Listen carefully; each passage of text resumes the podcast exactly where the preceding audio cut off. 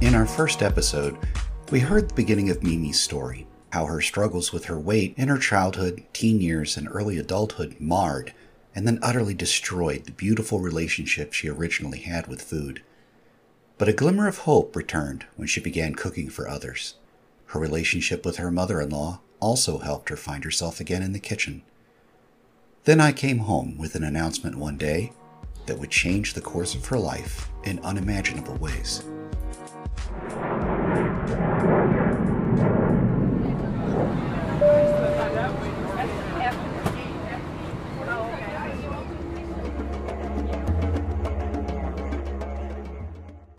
Yeah, we had been married a couple years, and you had the opportunity, a, a job offer in Australia, which was just nuts. I mean, beyond the realm of, of what I ever thought.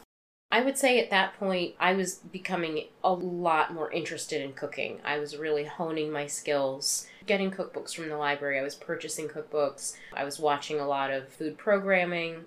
And never really, I think you had, had sort of mentioned it to me a couple times about, like, you should go to culinary school, you know, and, and I think I think in my heart of hearts, it was always sort of like a secret dream of mine. But then I would think about, like, I don't I don't really want to be a chef. I mean, chefs, the, the hours are grueling and terrible. I mean, you work basically nights and weekends, like all the time that you would ever want to spend with your family, you're at work. It's a huge sacrifice. I mean, working in the food industry truly is, is very difficult. It is back-breaking work. It's physically very difficult. It's really hard on your body. It's intensely stressful. There's just something about working in a kitchen that's incredibly stressful. But then we land in Australia and you get off the plane and suddenly find yourself dead smack in the middle of one of the most amazing culinary cities in the world. Yeah, it was something that I didn't really think about when we were going. I didn't think to myself, like, wow, I'm going to this huge culture. Like, I mean, of course, it was like, wow, you know, we're going to Australia, like Vegemite, and, you know, it's prawns, not shrimp. But I, I really didn't consider the idea of it being a culinary adventure for me, which is what it really turned out to be. There was outrageously excellent restaurants everywhere you looked. The coffee culture was incredible. Every part of what you put in your mouth there came from an incredible culture. There was an African restaurant up the street from us that was amazing. I mean, I had never eaten anything that used spices the way they used spices. I mean, it was absolutely incredible. And while I was there, my interest in food and my interest in food culture and my interest in sort of like higher level cuisine really took off. I started preparing stuff in home that was really high end. And after we had been there for about a year, you moved to another company and that allowed me to stay home. And so suddenly I was a stay-at-home wife, which, I mean, I had never not worked before. This was the first time in my adult life. I didn't have a nine to five or longer, you know, or two jobs or three jobs. I mean, I just was not working. And I had expendable income. And because of the people that I was meeting, they were in the food culture. I was following food bloggers and, and people on Twitter, you know, that were like in the food scene in Sydney. I started finding out about a bunch of schools and classes and all, all sorts of different opportunities to study with all of these incredible chefs. And so I did one class and, I mean, it just blew my hair back. I was like, this is the coolest thing I have ever done in my whole life, and I want more of this. So uh, that started a whole process. There was a French cooking school led by this tiny, angry Frenchman. Uh, it was it was straight out of a Monty Python skit. But the man was absolutely brilliant. And I did a whole program there, starting with knife skills, you know, all the way through to sauces, like, I mean, these intense French preparations. And I mean, he would, like, get angry and be, like, yelling and slamming fists down on cutting boards. I mean, he really was. He was like a little Napoleon in the kitchen. But I, I learned a lot of, like, very exacting French preparation from that and a lot of knife skills. And then, you know, while I was doing that, I was moonlighting at other places. I, I was able to take a series of sushi classes with some really renowned uh, sushi chefs. I mean, we spent two classes just on the rice alone and, and how to cool the rice down and how, how exactly to rinse the rice and how to know when the rice was ready to be cooked. And I mean, so intricate. I took some French dessert classes, you know, really difficult things, creme brulee and custard, that really takes a lot of technical skill. And then while I was doing all of those things, there's a seafood market in Sydney. It's the second largest in the Western Hemisphere. An absolutely incredible place. But they had a, a beautiful teaching school upstairs, and they would have celebrity chefs come in and do these series, you know, class series, and they were very expensive. But you would get one-on-one, very, very small class sizes.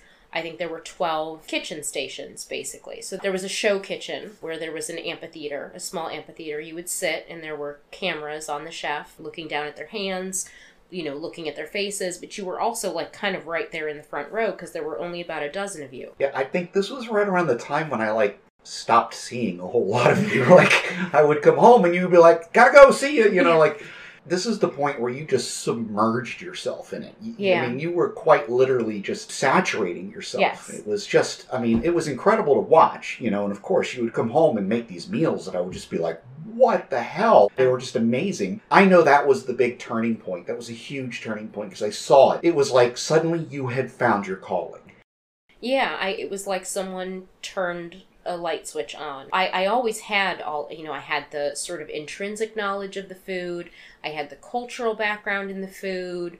I had all this stuff, but I didn't really have like the technical.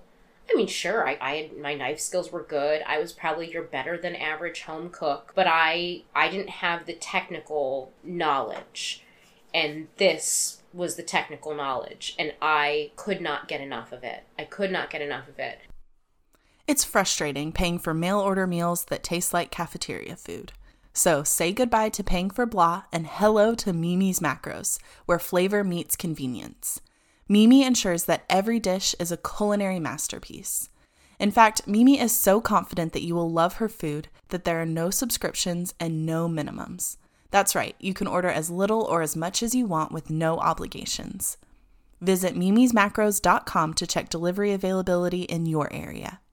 Mimi's Macros. Let us do the cooking, you focus on life.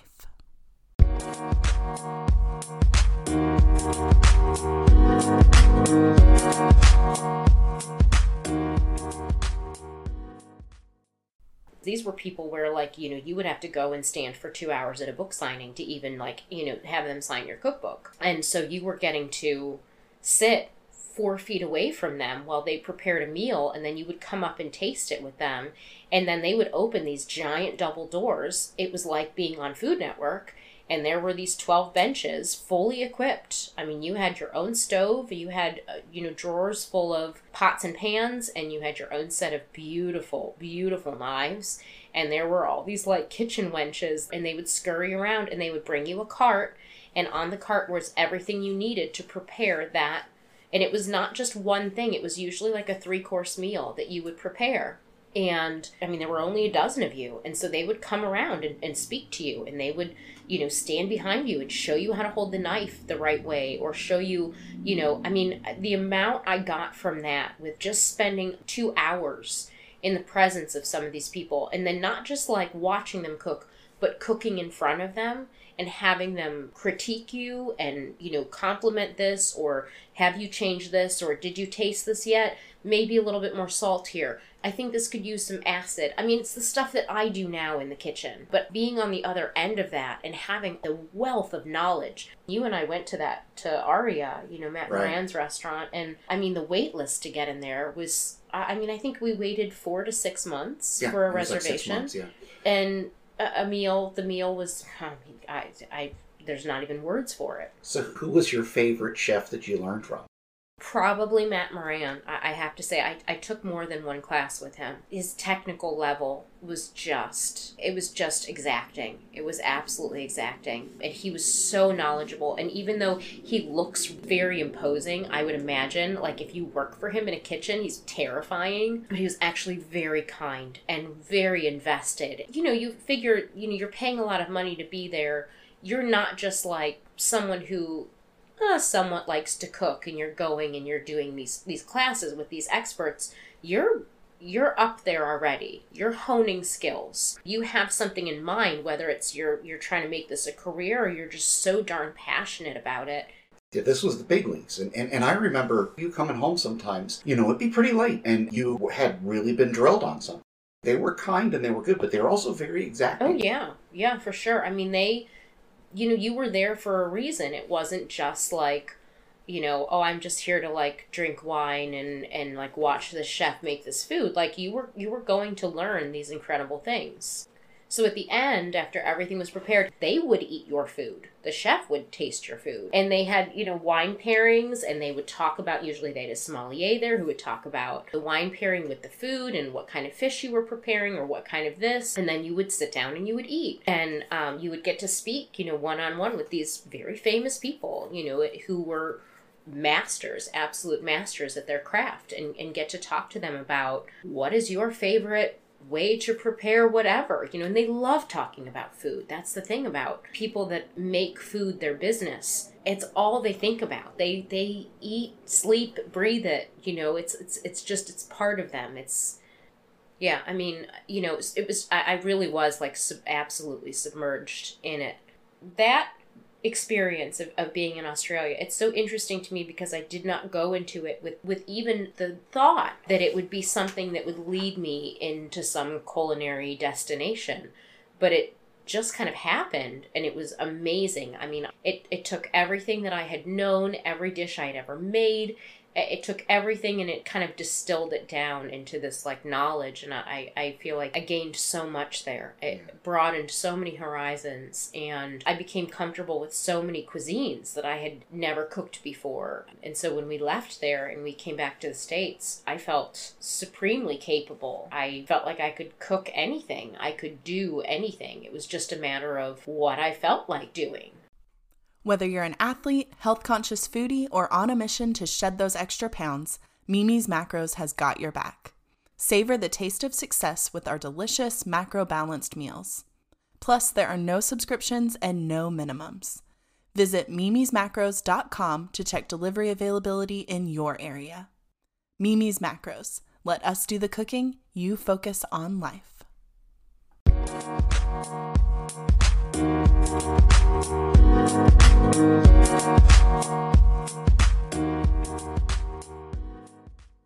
Yeah, you had, you had sort of been like in the cauldron yeah. for those years while we were there. Yeah. So all those years you were just stewing. I mean, yeah. and, and I remember that. And, and you were so intense. Yeah. Uh, and, and it was an exciting time for me too, because I got to see that in you. It was, yeah. It was really neat to see. But then, yeah, we came back here and it was just sort of like, Yeah, well, yeah. I mean, it was very anticlimactic, right? Because we came back and, the you know, our home was being rented. Mm-hmm. So we were living with your parents. And so, I I mean, I was sharing a kitchen. So I wasn't, I mean, I was cooking here and there, but I wasn't about to be like, hey, we're going to have some sort of like insane, you know, fancy dish. Because, you, you know, your dad would have been like, I'm sorry, what? Yeah, dad, dad was not food adventurous. Right, right. So, you know, we were sharing a kitchen with them. And then, you know, six weeks after we came back, we had the opportunity to adopt Olivia. Right. And I went into mom mode.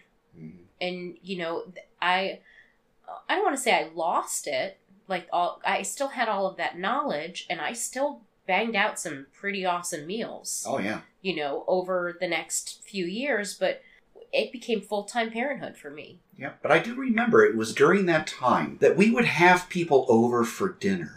And like our pastor and his wife was one instance of this. And when they finished the meal, both of them looking at you and saying, why aren't you doing this for a living? Yeah. This is incredible. Like, yeah. I've never eaten anything like this. I want, I'm so full I'm stuffed, but I want to keep eating. Like, why aren't you doing this for a living? And, you know, your answer was always the same. You know, you would say, like, I don't, I don't want to be a chef. Right. You know? Well, and that felt like it was my only avenue. That felt like it was my only avenue. It was like, if I'm going to be a chef, then I have to work in a restaurant. Right. And I have to follow restaurant hours. And I don't want to do that, especially once we started having children. Mm-hmm. I mean, we didn't really, you know, we were adopting children at that point. The last thing I wanted to do was be away from the house. Well, and it was right in there. I remember it was, you know, after we had we had adopted and we had fostered a couple times, you started going to that you start, you decide you're going to go take a class at that place that was up, up north. Um, and yeah. what was funny is that, like, you took a class, and at the end of the class, they were like, could you teach here? I forgot about that. I think you actually bought me a gift certificate for, maybe it was a birthday or something. And did we go together? Or no, I went I went on my own. Mm-hmm. So yeah, there was a very small little cooking studio. It was over by G E, and it's not there anymore. But it was the same sort of thing. It was a very small little cooking school, and you would go, and there was a, a fantastic chef. Her name was Rachel. It went very quickly from coming to a couple classes to prepping the food beforehand and, like, making just, like, a killer sauce and, like, taking photos and, like, garnishing things and, like, making our plates really pretty and, like, just totally, like, geeking out in the kitchen, you know, as opposed to me, like, being on the other side, being like, okay, now how do I dice this onion? You know, mm-hmm. It was just funny. Throughout all of this, the weight issue didn't change. Things didn't get much worse till later. Your weight started to become a challenge. Yeah, and I, I definitely yo-yoed up and down. You know, um, the first significant weight loss I had was when I was pregnant with Joey. Right. So my first pregnancy. And I lost thirty pounds during that pregnancy because I didn't eat anything. Right. I, I mean, I was so sick uh, that, that I just did not eat. And that was the very first time that I lost any significant amount of weight. I mean, up until then, you know, I would, like I said, I would get, you know, fits and starts. I would be like, oh, I'm going to do keto. And I would do keto and I would lose well, I remember keto. four pounds, you know, the first week, which now I look back on, it's just all water weight. You know, I mean, you stop eating carbs, your body, you know, cycles out all that water that's, that's ordinarily it would be using to hold on to those carbs in your body. And you pee it all out and you're like, man, I lost four pounds this week. And then it's miserable, right? You're like, you no carbs, your body's going into ketosis, you have that horrible taste in your mouth. And, you know, the next week I would lose a half a pound. And I'm like, okay, I'm killing myself. And I lost a half a pound. This is stupid. And the next week, same thing. Wouldn't cheat. I'd be, like, perfect on my diet. I wouldn't lose anything. The fourth week. So at this point, I'm like, I'm hangry, I'm mad, I want bread. Like, it's just stupid. You know, I would lose nothing, or I'd gain a pound because maybe I'd be on my period that week. Mm. And I'd be like, you know what? Screw this. Like, I, that was the thing for me is like, man, if I hit like a month and I really didn't see any changes, I was just done. And I think for me, because it triggered so much like diet trauma from my past, that it just, anytime I felt like I was restricting myself, I, I would just, it would just start bringing up like a lot of really unhealthy stuff. Mm-hmm. And so, yeah, I mean, in this time period, I just kind of yo-yoed up and down. You know, I kind of thought, like, after I had the baby, like, oh, you know, everyone says that breastfeeding, like, just makes the pounds fall off. So I lost thirty pounds, and now I'm going to breastfeed, and I'm going to lose even more. Well, let me tell you what, I delivered that baby, and I wasn't sick anymore, and I was starving because I had basically just essentially survived on, like, very little food for nine months. And breastfeeding made me super hungry. My appetite came roaring back. And if, if I even started to restrict at all, my milk supply would be affected. So I just gained that thirty pounds back, no problem, maybe plus, you know, another ten. And then I got pregnant again. And then same thing, the weight, you know, came off because I was sick.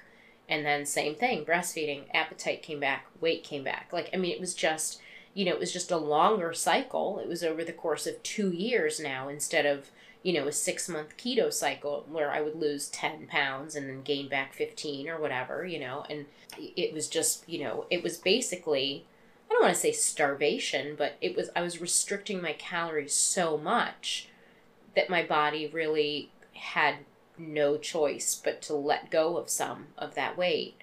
And I feel like I, I kind of, you know, skipped over this, but, you know, we've talked about fostering and we've talked about adopting.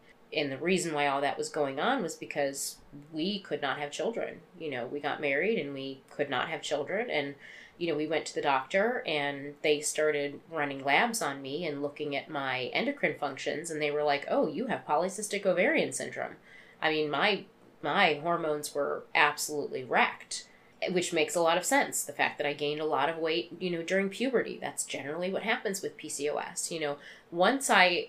Once I understood what was going on, I was able to take all of these symptoms that I had had throughout my whole life and go, oh, I'm not this way because I'm eating giant platefuls of food or I'm in my closet binge eating. There's something wrong inside of me. And that something wrong inside of me made it that I couldn't get pregnant and, you know, made it that I could not lose weight. I mean, I just was like stuck in stasis. And that was very frustrating. It was very frustrating.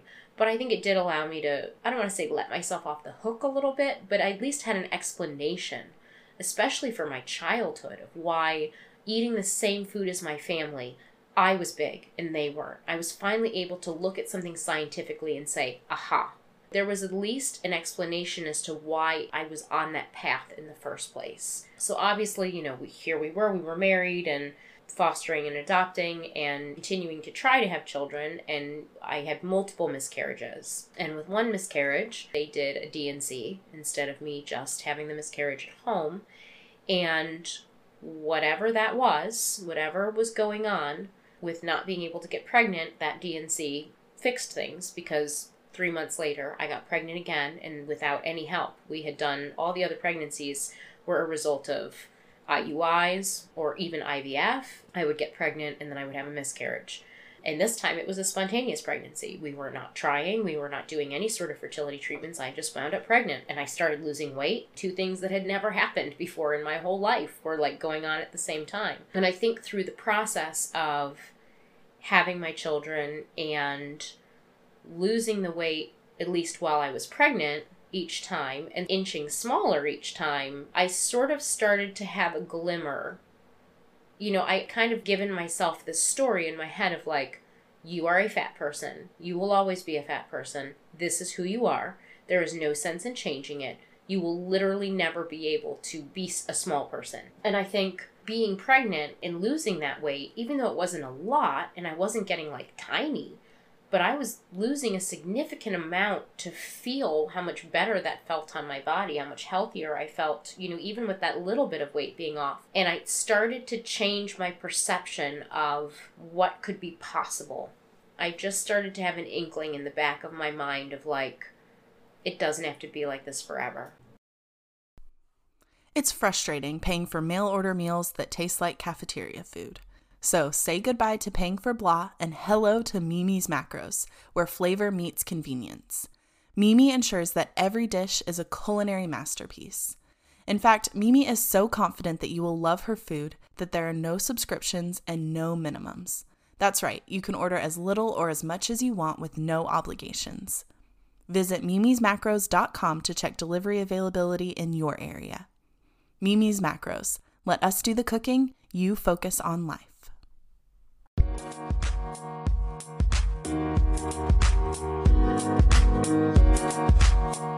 Thanks for listening. Here's a little preview from the next episode of Life and Food with Chef Mimi.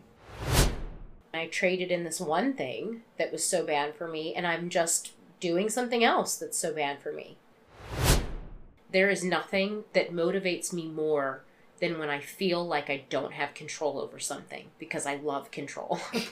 No, I, not you. I love it so much. I, I love to like micro control everything. And I'm always working on that because that's unhealthy too.